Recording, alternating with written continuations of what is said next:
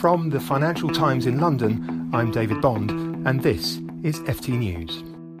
Roger Ailes, the creator and powerhouse behind Fox News, looks to be heading for the exit after twenty years.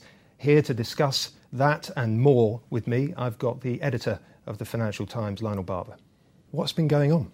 Roger Ailes, as you say, was the driving force behind Fox News, the voice of conservative America. He introduced partisanship into the T V medium. He's a former Nixon aide, worked in the Reagan campaign, Bush campaigns many years, and he translated that partisan spirit into television.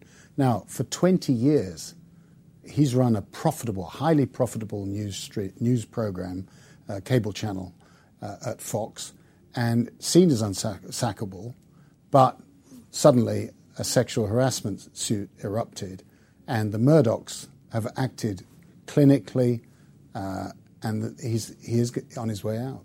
Are you surprised, given just how close he is to Rupert Murdoch, he's been with him for twenty years now, that they are acting in quite a ruthless way? It's interesting, because Rupert Murdoch over the years has proven to be immensely loyal to his people, uh, including Roger Ailes. Uh, but the driving force behind uh, the action, I think, is James Murdoch, uh, one of Rupert's sons.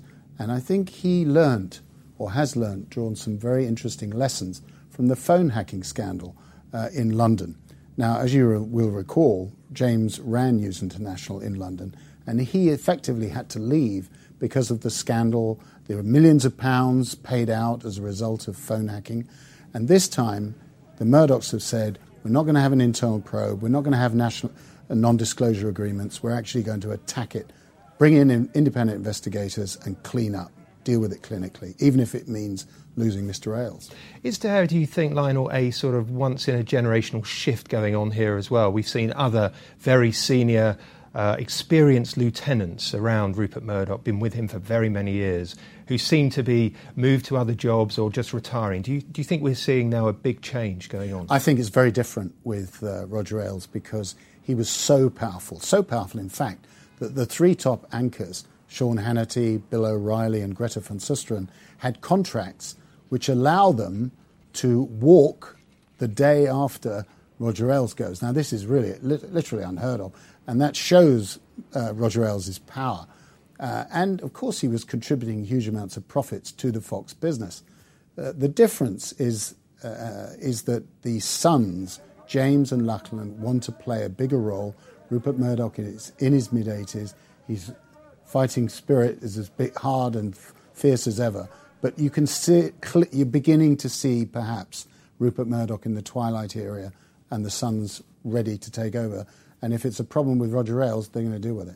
And, of course, it comes at an incredible time for American politics. In the middle of the Republican convention, you have this drama going on at Fox News. I mean, you really couldn't make it up, could you? Yeah, an exquisite leak uh, uh, just on the eve of the Republican convention saying that the Murdochs were beginning to move against Mister Ailes. I mean, you could not make this up. Uh, Roger Ailes, who is the great impresario, the great puller of strings, the man, by the way, who also built up Donald Trump during the campaign. I mean, Trump doesn't need that much building up, but he, he staged that first presidential debate, which received record ratings, and uh, in which the great star, another star of, in Fox, Megyn Kelly, confronted Mister Trump uh, on the question of, uh, well, discrimination against women. And I guess the question now for Fox is kind of where it goes in the longer term. Its audience is already ageing. And, you know, perhaps this is the moment, the moment that Ailes should go so that it can find a new future for itself. Well, it's to be stressed that Fox News is incredibly successful. It is, it, imbi- it has imbibed Roger Ailes' spirit. Uh, you've got to think about what happens after two thousand sixteen. Um, maybe, in retrospect, you look at that de- debate with Megyn Kelly and Donald Trump and say, that was the year of peak Ailes. But I would be careful. He's seventy-six. He's fairly infirm, not particularly well. But the brain is still working. The theatrical touch is still there. Lionel, thanks very much indeed.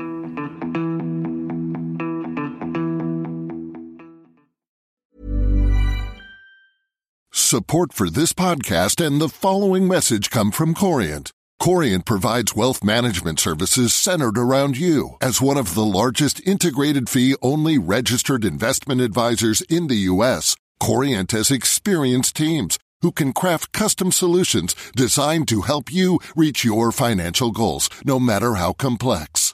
Real wealth requires real solutions. Connect with a wealth advisor today at Coriant dot com. That's Coriant dot com. Here at Bellingcat, we get to the bottom of things. From a global crisis to an underreported event, we find the facts using publicly available tools and resources, uncovering what is hidden on and below the surface. We connect the dots using social media posts, satellite images, and public records, and empower others to do the same by sharing how we do it. The ability to do so is only made possible by our readers, supporters, and community members. Care to join us? Learn how at bellingcat dot com.